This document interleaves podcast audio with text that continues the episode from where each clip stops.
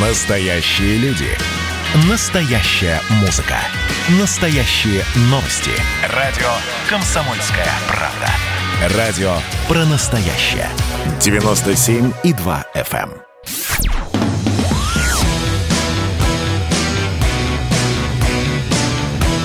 «Война и мир». Программа, которая останавливает войны и добивается мира во всем мире. Здравствуйте, люди! На острове Свободы последние 30 лет не было митингов. Но, оказывается, они есть. Оказывается, социализм кубинский многим не нравится, и вы, наверное, видели эти невероятные видео, как тысячи людей, словно сейчас 1959 год, высыпали на улицы Гаваны. Что же это такое? Давайте попробуем разобраться. Нас э, сейчас слушает Сергей Брилев, мы попытались с ним связаться, известный журналист-международник. Сергей Борисович, вы с нами? Да, Эдвард, конечно. Как вы оцениваете события на Кубе? Ну, давайте я для начала все-таки представлюсь в нескольких моих параллельных качествах, чтобы угу. слушатели подумали, поняли, что я говорю это не слегонца, как принято говорить, а говорю, ну, понимая и чувствуя. Э, мои сенти- сентиментальные отношения с Гаваной связаны с тем, что я там родился. Э, но, ко всему прочему, я в параллельной своей жизни являюсь соучредителем и президентом Института Беринга Беллинсгаузена. Это первой за многие десятилетия российско-латиноамериканской неправительственной организации. И на Кубе я бываю минимум раз в год, я бываю в общей сложности раз 30. Я смею надеяться, что имею моральное право сказать, что я знаю и чувствую этот остров и ее народ. Но, да, как безусловно. странно, для начала я вам скажу, что я буду говорить не про Кубу. Я буду говорить про тепловозостроительный завод в Калуге. Я буду говорить про тех, кто производит энергетическое оборудование для тепло- теплоэлектростанций в России. Интересный заход. А, я, да, да, я буду говорить о производителе хлада Калина а, в городе Тольятти. А я говорю сейчас с вами о минимум 25-30 тысячах рабочих мест в России, которые зависят от Кубы. А, да, у нас был романтический период в отношениях, и, повторяю, у меня есть сентиментальные отношения с Кубой. Но мы с вами сейчас ведем рациональный разговор. От событий на Кубе зависят рабочие места в России. Я считаю, что это очень важный критерий, который нужно использовать для разговора о сегодняшних событиях. Второе, что я вам скажу – Думаю, что среди слушателей «Комсомольской правды», радио «Комсомольской правды», не чужая для меня радиостанция, не чужая для меня газета, у меня э, первый штамп в трудовой книжке «Комсомольская правда». Среди читателей и слушателей комсомолки хватает тех, кто бывал в Гаване. Ну, я думаю, что сейчас те, кто нас слушает, думают, да-да-да, я, конечно, бывал в Гаване. Вот я тем, кто бывал в Гаване, хочу напомнить, что когда вы там приземлялись, те, кто сидел слева по борту, по борту, видел силуэт Гаваны. Море, Гавана, такой белый город. А те, кто сидел справа, видел вдруг взлетно-посадочную полосу. Еще подумал, ой, а что это мы где-то мы приземляемся? А не промахнемся ли мы мимо сейчас аэропорта? А на самом деле то, что видели справа, это взлетно-посадочная полоса главного кубинского военного стратегического аэропорта, который называется Сан-Антонио де лос Баньос. Какая-то история Именно... времен Карибского кризиса, да? Вы к нему нет, клоните? Нет, нет, нет, нет, нет, нет, нет, нет. Это история последних двух суток. И именно в городке Сан-Антонио де лос Баньос и начались вот эти самые беспорядки. Именно туда в воскресенье ездил президент Кубы Мигель Диас Канель Бермудес. А, и еще ведущая телетрансляции на Кубе сказала, извините за его за то, что он потный, потому что он вернулся только что оттуда. И это к тому, что, конечно же, преуменьшать события на Кубе не надо, потому что когда беспорядки начинаются не где-нибудь, да, потом они переместились в 20 с лишним городов, в том числе в Гавану. У нас 300 секунд до конца просто. В труднейшей мы... базе Сан-Антонио-де-Лос-Баньос, это важно. Все, я замолк. Да, мы продолжим, мы продолжим разговор с Сергеем Брилевым через пару минут. Говорим мы о ситуации на Кубе, о которой наш собеседник может говорить более ярко, чем многие другие. Оставайтесь на волнах радио «Комсомольская правда». Продолжим обсуждать «Остров Свободы» через пару минут. Горбачев уже давно не у власти, но все эти годы идет суд над ним. Судят жестоко, приговоры выносят размашистые, безапелляционные. Нередко расстрелять. И некоторые готовы лично этот приговор привести в исполнение. Здесь нет равнодушных. Судить Горбачева легко, понять его трудно. Так кто же он, Михаил Сергеевич, созидатель или разрушитель? Слушайте аудиосериал «Однажды в Советском Союзе». Невероятная история Горбачева. С понедельника по среду в 10 часов вечера по московскому времени.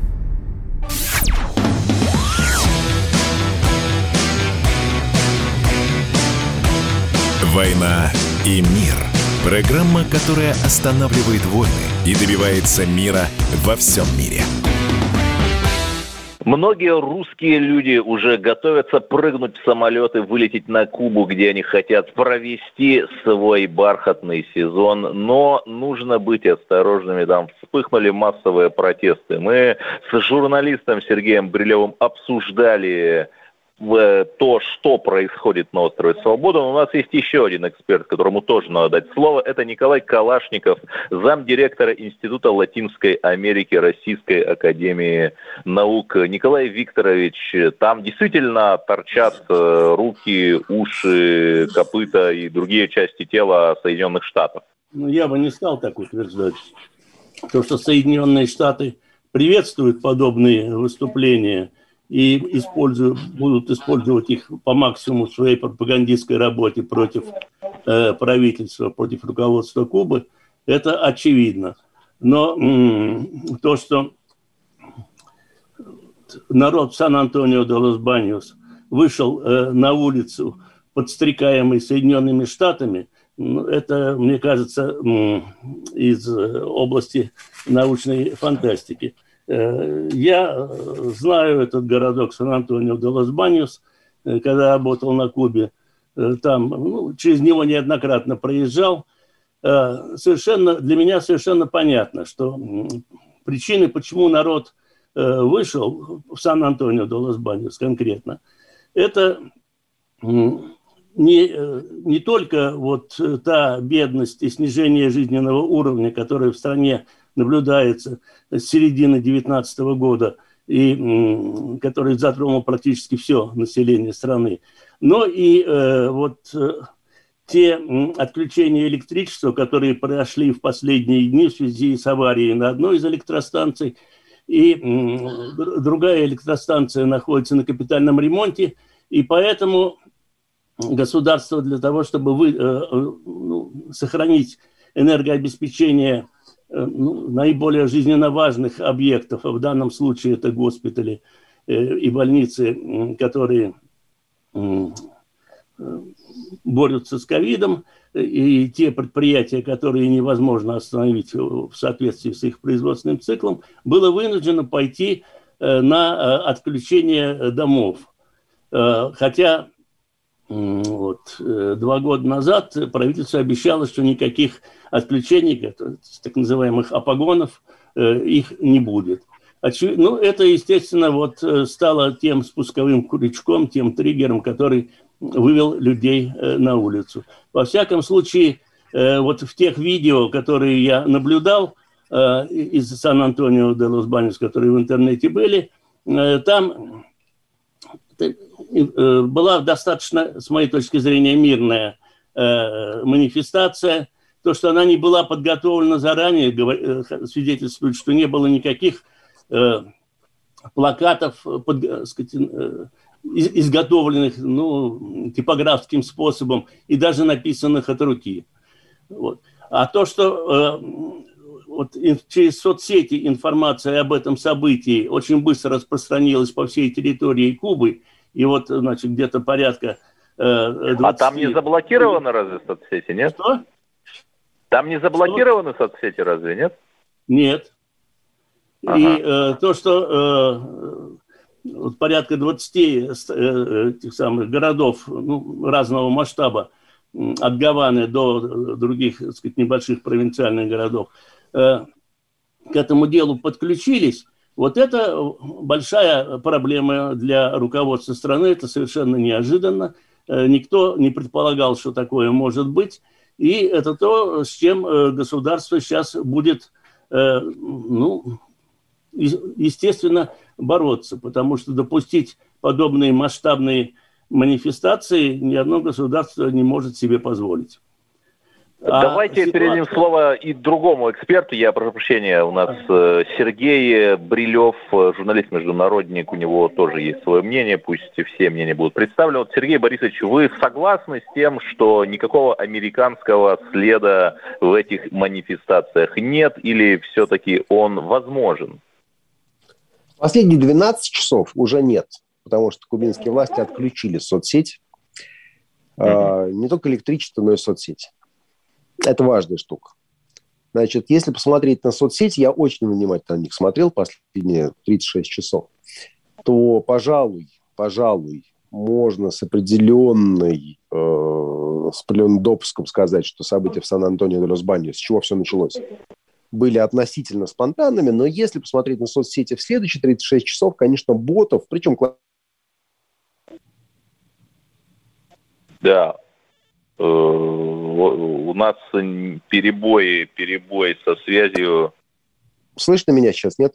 Да, да, слышно, слышно, Сергей Борисович, да. Боты, вот, значит... Так что, значит, э, еще раз повторю в таком случае, что в последние 12 часов никакого американского влияния по определению нет, потому что отключили интернет.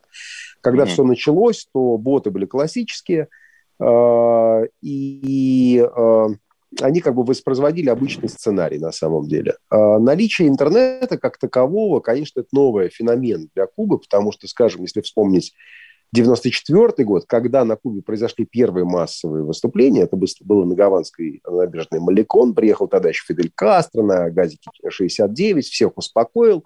Но тогда, собственно говоря, о том, что произошло, люди узнали постфактум из официальной печати. Сейчас это, конечно, распространялось mm-hmm. по соцсетям, и а, именно, вот обычно говорят, у нас западные средства информации, именно американские средства массовой информации интерпретировали это так, как это им было выгодно, но в частности, все уцепились за то, что президент Кубы Мигель Диас Канель Бермудес, вернувшись из того самого города Сан-Антонио де э, э, лос Баньяс, выступив с официальным заявлением, сказал, согласно американским средствам массовой информации, что коммунистам, революционерам нужно выходить на улицы, чтобы вступить в противостояние с провокаторами и э, там разными всякими прочими на, э, наемниками, как он сказал.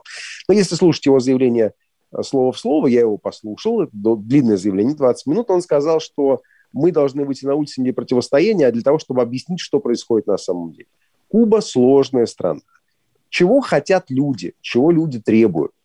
Они требуют еды, и они требуют прививок. Начнем с последнего. А, в России у нас есть проблема с тем, что никто не хочет прививаться. На Кубе все хотят прививаться. На Кубе привыкли к тому, что в стране очень хорошая система здравоохранения, которая позволила какой-то Кубе в третьем мире выйти на уровень продолжительности жизни выше, чем в Европе и во многих штатах США за 80 лет. Когда вдруг система здравоохранения постигает коллапс, когда не может дать прививки всем, кто хочет, люди говорят, как это так? И начинаются волнения нужно понимать, да, везде нужно смотреть как бы ну, со своей колокольни. Вторая проблема – еда. Первая проблема – еда. Нулевая проблема – еда. Эдвард, ну, простите меня ради бога, мне к 50 годам. Я последний год, который сдавал историю КПСС. Я хорошо знаю марксизм-ленинизм. Ну, простите меня, те, кто разделяет, но я совершенно с ним не согласен. От Монголии до Вьетнама, от ГДР до Кубы. Один и тот же результат. Но вводишь ты марксизм-ленинизм, и на острове, где можно собирать три урожая в год, три урожая в год, карточная система распределения продуктов. Ну, не работает марксистско-ленинская теория. Люди за 60 лет этого, ну, дошли до ручки. Колоссальная бытовая усталость, колоссальная бытовая усталость вот от этого реального социализма. Ну, хоть кол на голове чеши, ну, не работает. Ну, не работает. К этому всему нужно не то, что добавить, это все происходит на фоне ужасных американских санкций. Ужасных, понимаете? А раньше невозможно было там с никелевой ложкой с Кубы въехать в США, ты попадал под санкции. Потом при Обаме немножечко отпустили, при Трампе опять увеличили. Сейчас, кроме как из Гаваны, никуда не можно летать, летать в США. Это кошмар, это жуть, это санкции, которые представить невозможно. И вот эта вот гремучая смесь, она сейчас, собственно, и взорвалась. Вот толкнули американцы – не обязательно. Будут ли пользоваться американцы? Безусловно. Безусловно. А, жалко ли кубинцев? Очень. Очень. А, хочется ли кубинцев поддержать в вопросе о суверенитете? Конечно, потому что, друзья мои, месяц назад такие же манифестации были в такой латиноамериканской стране, как Парагвай. Там тоже люди хотели привиться. А у правительства не получалось. Хотя оно, по крайней мере, в отличие от кубинского, может купить эти вакцины. Вы слышали что-нибудь о Парагвае? Да нет, конечно. Потому что там крупнейшая американская база США. Сейчас весь мир говорит Куба, Куба, Куба, гуманитарные интервенции и так далее. Ребята, ну давайте так. А что ж Парагваю-то не помогаем? Давайте так Кубе поможем, отменим американское эмбарго, туда пойдет медицина. Гремучая смесь, сложный клубок, очень сложные внутренние проблемы, очень сложные внутренние проблемы, и страна, которая вызывает безусловную симпатию в силу исторических отношений. Я могу ответить на любой последующий вопрос, но я просто хотел сначала, нас... чтобы зрители поняли вот всю картину этой ситуации. Да, у нас буквально минута остается. Давайте коротко дадим слово Николаю Калашникову, Конечно. замдиректора Института Латинской Америки Ирана. Николай Викторович, скажите, а Россия-то как-то должна в это вмешиваться? Ну, я, я считаю, что Россия должна помочь Кубе в рамках своих возможностей. Я, кстати сказать, э, вот поддерживаю ту фразу Сергея Борисовича – о том, что от событий на Кубе зависят рабочие места в России, потому что действительно на Кубе реализуется при, э, при участии России и с помощью России ряд проектов. Это и Э, э, крупные э, электростанции тепловые ставятся, и, соответственно, Мы вынуждены уходить на перерыв, оставайтесь Одна минута с нами. очень мало времени, так, давайте мы Ну, мы перейдем, да, в следующий блок сразу да. после новостей. Значит, я самый первый вакцинировался, поэтому меня спрашивают. Поехали, напились и давай, значит, все. Нет больше СССР, мы создали Содружество независимых государств. И скорее хозяину, Бушу, старшему президенту США звонить. Назначьте везде русских, и многонациональные регионы были бы довольны. И дайте больше прав регионам и больше прав предприятий. Итоги с Жириновским. Каждую пятницу на радио «Комсомольская правда». Владимир Вольфович клеймит злодеев – с оптимизмом смотрит в будущее и общается со слушателями. 9 часов вечера по московскому времени. Я все могу сделать. Запросто наведу порядок.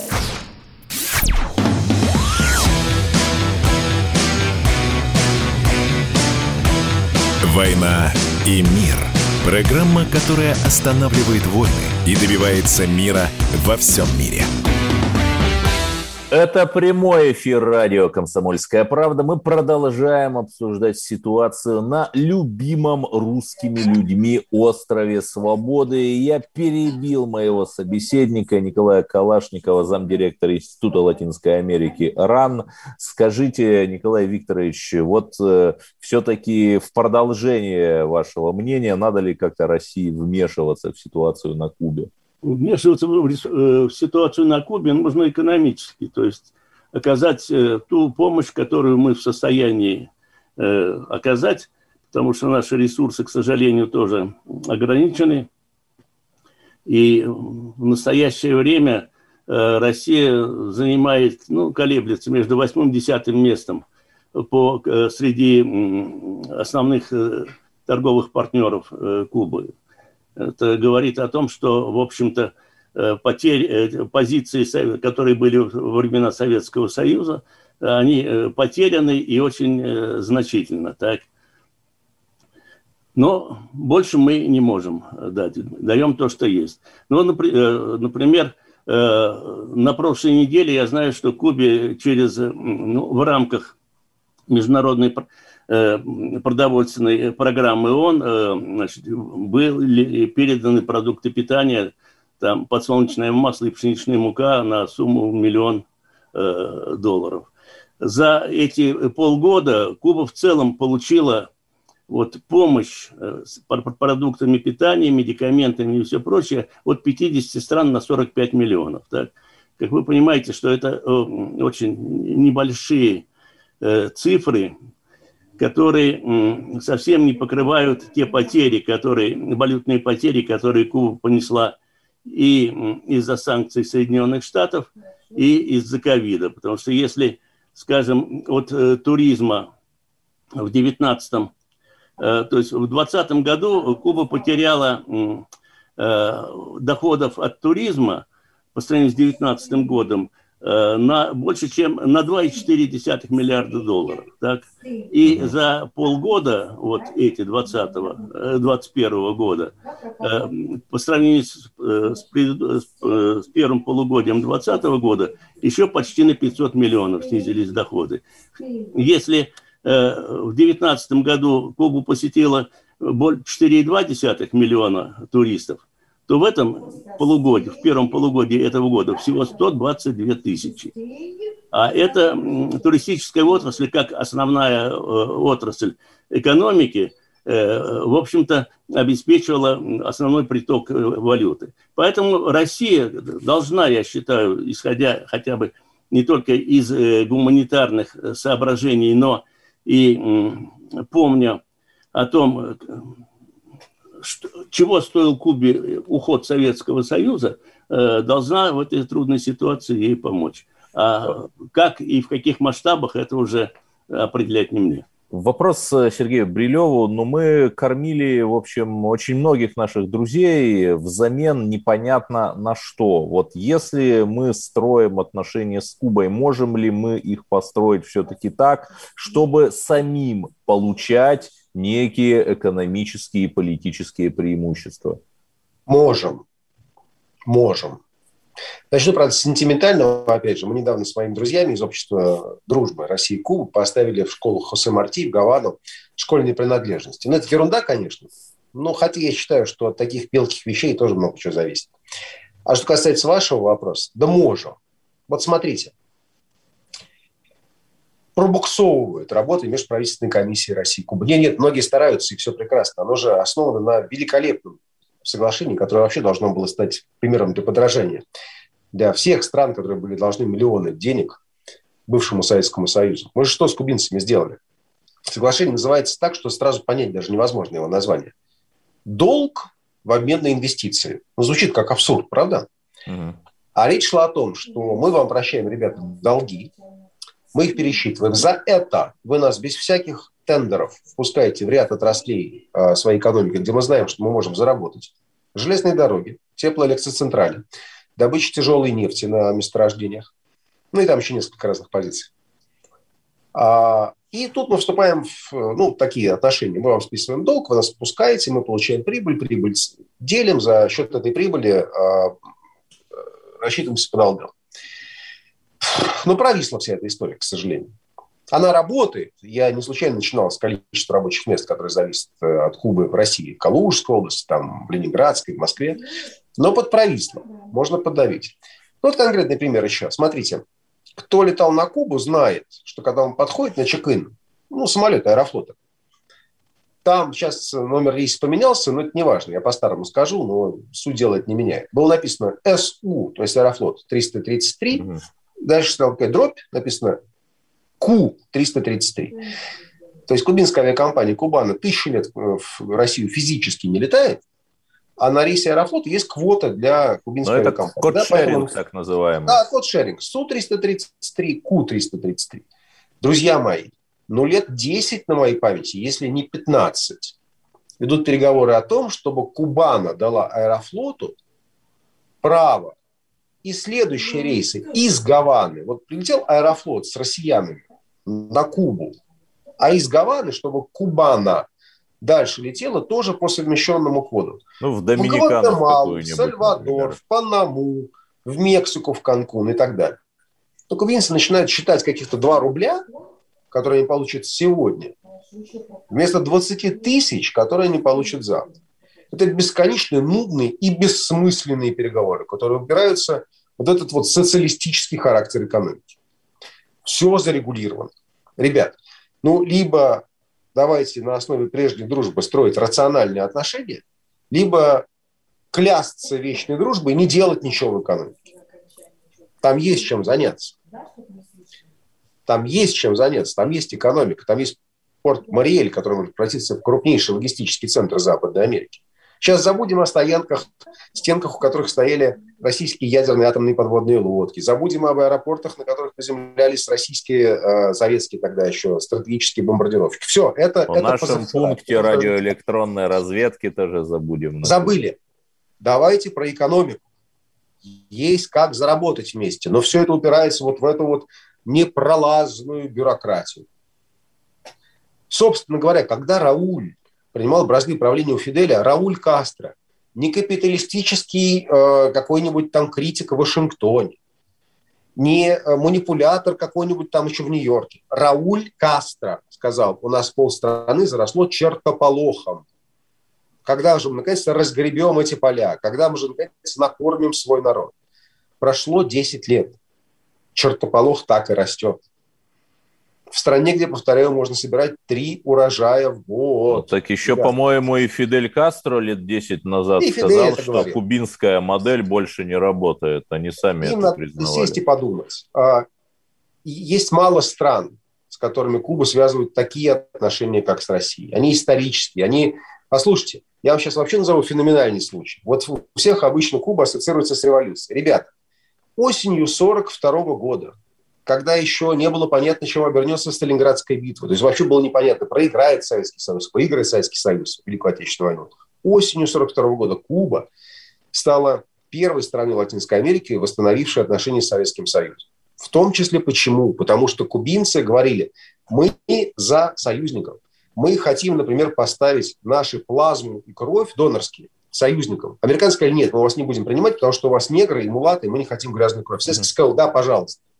Кубинцы сказали, боже мой, интернациональная страна, интернационалистский Советский Союз. Мы установим с ним дипотношения. Я сейчас очень прощаю, там был сложный процесс, коммунисты, батисты, все, но установили.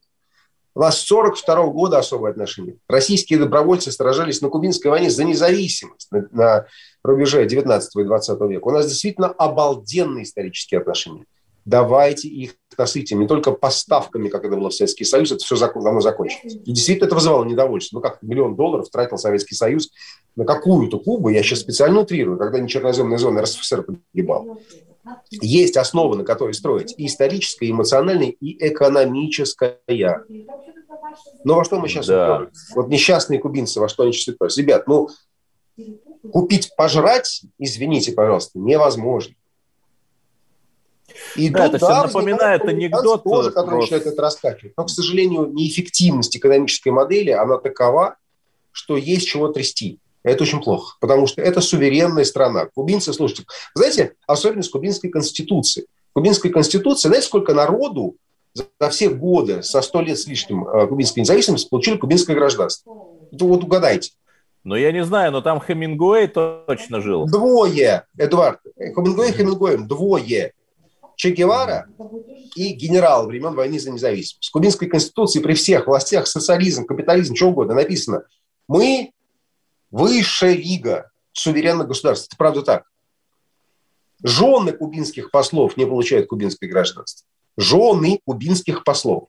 Это реально страна, которая преисполнена национальной гордостью. Это обалденная страна. Это не латиноамериканская страна, это отдельно стоящая совершенно страна насытить экономикой. Все пойдет неплохо по маслу. Переступить через себя. Но нельзя разрешать сегодня частные рестораны, а завтра принимать закон о том, что были двух, держать нельзя. У нас осталось э, буквально 10 секунд, но оставайтесь с нами. В следующем блоке мы продолжим разговор о протестах на Кубе и ответим на главный вопрос, а безопасно ли там для российских туристов сейчас? Давайте не будем растекаться мыслью. Единственный человек, который может зажигательно рассказывать про банковский сектор и потребительскую корзину – рок-звезда от мира экономики Никита Кричевский. Ну, мы, конечно, все понимаем, у нас рекордный урожай, у нас же миллиард есть, мы этим гордимся. А хлеб закупали за границей. В 2003 году Борис Абрамович предлагал мне стать папой римским. Я отказался. Он разбирается в мировых трендах, строит прогнозы и знает, что надо делать.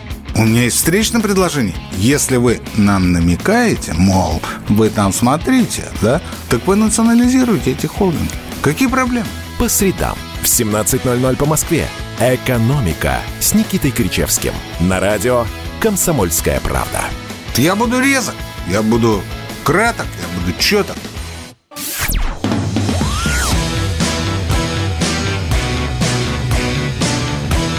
«Война и мир». Программа, которая останавливает войны и добивается мира во всем мире. Эфир продолжается. И позвольте перейти к более, если так можно сказать, меркантильному вопросу. Я помню, пару недель назад была дикая история, когда около 150 россиян были заперты фактически в отеле на Кубе из-за ложно-положительного теста на коронавирус. Вопрос к Николаю Калашникову из Института Латинской Америки РАН. Какова все-таки сейчас ситуация? На Кубе в связи с протестами. Не опасно ли туда прилетать российским туристам? Ну, в отличие от Сергея Борисовича, я, к сожалению, на Кубе был очень давно и не могу вот почти как очевидец судить о том, э, насколько, в принципе, опасна ситуация на Кубе для туристов. Мне кажется, что к туристам на Кубе всегда относились Э, очень благожелательно и радовались их появлению, потому что это была возможность подзаработать для любого, в общем-то, кубинца, который так или иначе с этой сферой был связан. Э, эти волнения, которые прошли в воскресенье, и сейчас э, ситуация взята государством под контроль, я думаю, что они, по крайней мере, в ближайшее время не должны э, повториться. И в любом случае они для иностранных туристов никакой опасности не представляли, потому что на сегодняшний день э, две точки для иностранного туризма открыты. Это Бородеро э, и Кайококо. Это изолированные зоны, пропускная система – кроме иностранцев туда никого не пускают. А если сейчас э, вот в связи с, э, с коронавирусом, с тем, что пандемия набрала большой, очень высокие темпы в последние так сказать, месяцы и, даже недели, кубинское правительство приняло решение, что кубинцы, которые прилетают на вот этих туристических рейсах в Каю-Коко и Вородеро, они будут э, сидеть по две недели в изоляции, пока так сказать, не, э, не будет проверено так сказать, состояние их здоровья и не будет ну, подтверждения. Ну, инкубационный что... период. Да, инкубационный период. Вот. И, кстати сказать, вот в разъяснениях, которые руководители страны во главе с Мигелем Диасканелем по телевидению провели в понедельник большую э, пресс-конференцию. Там как раз и говорилось о том, что э, вот э, среди завезенного ковида значительная часть приходится, или даже большая часть приходится на кубинцев, которые съездили за границу, в том числе и в Россию. Но сюда они ездили для того, чтобы закупить товары, которые они потом везли для реализации к себе э, в страну. Ну, как в свое время у нас, э, если вы помните, вы, ну, вы, наверное, не помните, но в конце 80-х в свое время вот эти поездки с баулами э, в Китай за товаром или в Турцию, который потом на рынках у нас продавался. Кубинцы в этом плане повторяют вот нашу забытую историю. Вот. Поэтому да. для туристов как таковых э, другое дело, что возможности для того, чтобы посмотреть страну, познакомиться с ней, они сейчас в этом плане э, сильно ограничены. И, конечно, э, я думаю, что власти будут препятствовать тому, чтобы турист мог арендовать машину и сам поехать по стране. Я думаю, что сосредоточены туристы будут именно в этих двух местах. И, кстати сказать, отмечалось, что вот в первом полугодии этого э, года э, именно российские туристы составляют большинство вот из этих 122 тысяч. Да, тянет нас все-таки остров свободы. Вопрос к другому нашему эксперту Сергею Барилеву. У нас э, осталась буквально минута. Все-таки как вы спрогнозируете дальнейшее развитие ситуации, Сергей Борисович? Дальнейшее развитие событий для российских туристов можно спрогнозировать единственным образом. Друзья, вакцинируйтесь. Вот перед тем, как куда-либо лететь, вакцинируйтесь. Вот я вакцинировался в декабре, ревакцинировался ровно неделю назад, вакцинируйтесь, и вам будет уже проще ездить. А, есть мало стран настолько надежных для туристов, как Куба. Там действительно безопасно в сравнении с большинством соседей. Я в большинстве соседних стран был. Куба, приезжаешь, вообще думать можно почти, можно ни о чем не думать. Туристов не тронут, хотя беспорядки затронули город Карденас, который непосредственно прилегает к, в радар. А, надо ездить, надо смотреть, надо смотреть глазами не только туриста, но и глазами человека, который, у которого есть исторические да, 20 секунд до основы. конца. Вот. Езжайте на Кубу, но сначала вакцинируйтесь, а вот потом все остальное. Спасибо. Вместе с Сергеем Брилевым и Николаем Калашниковым мы обсуждали ситуацию на Кубе. Слушайте радио «Комсомольская правда» и о новых русских победах узнаете первыми.